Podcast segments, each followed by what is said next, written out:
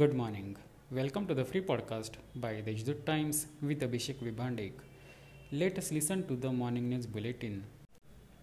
Sugar production at the Nashik Cooperative Sugar Factory has finally begun after 9 years of the long wait. Thus, the sugarcane crushing season has begun following the repairs of factory machineries in a short span of time through the efforts of MP Hemant Godse and Deepak Chande. Farmers from 323 villages in four talukas of Nashik, Sinnar, Igatpuri, and Trambakeshwar were hit by the closure of the sugar mill for the last nine years.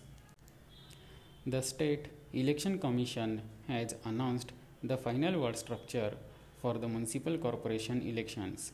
After that, except Mumbai, a program for the draw of lots for reservation of women's wards will be announced for the municipal corporations of Nashik, Navi Mumbai, and 12 more cities.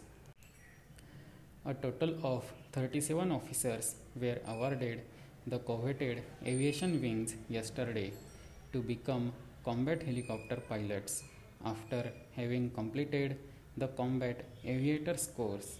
It was a momentous occasion for Army AVN as the first woman helicopter pilot in the Indian Army earned the coveted aviation wings.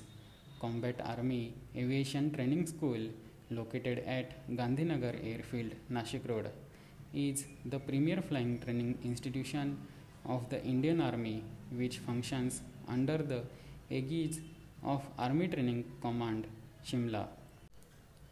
These are some of the main news. For more news, visit deshdoot.com. Have a good day.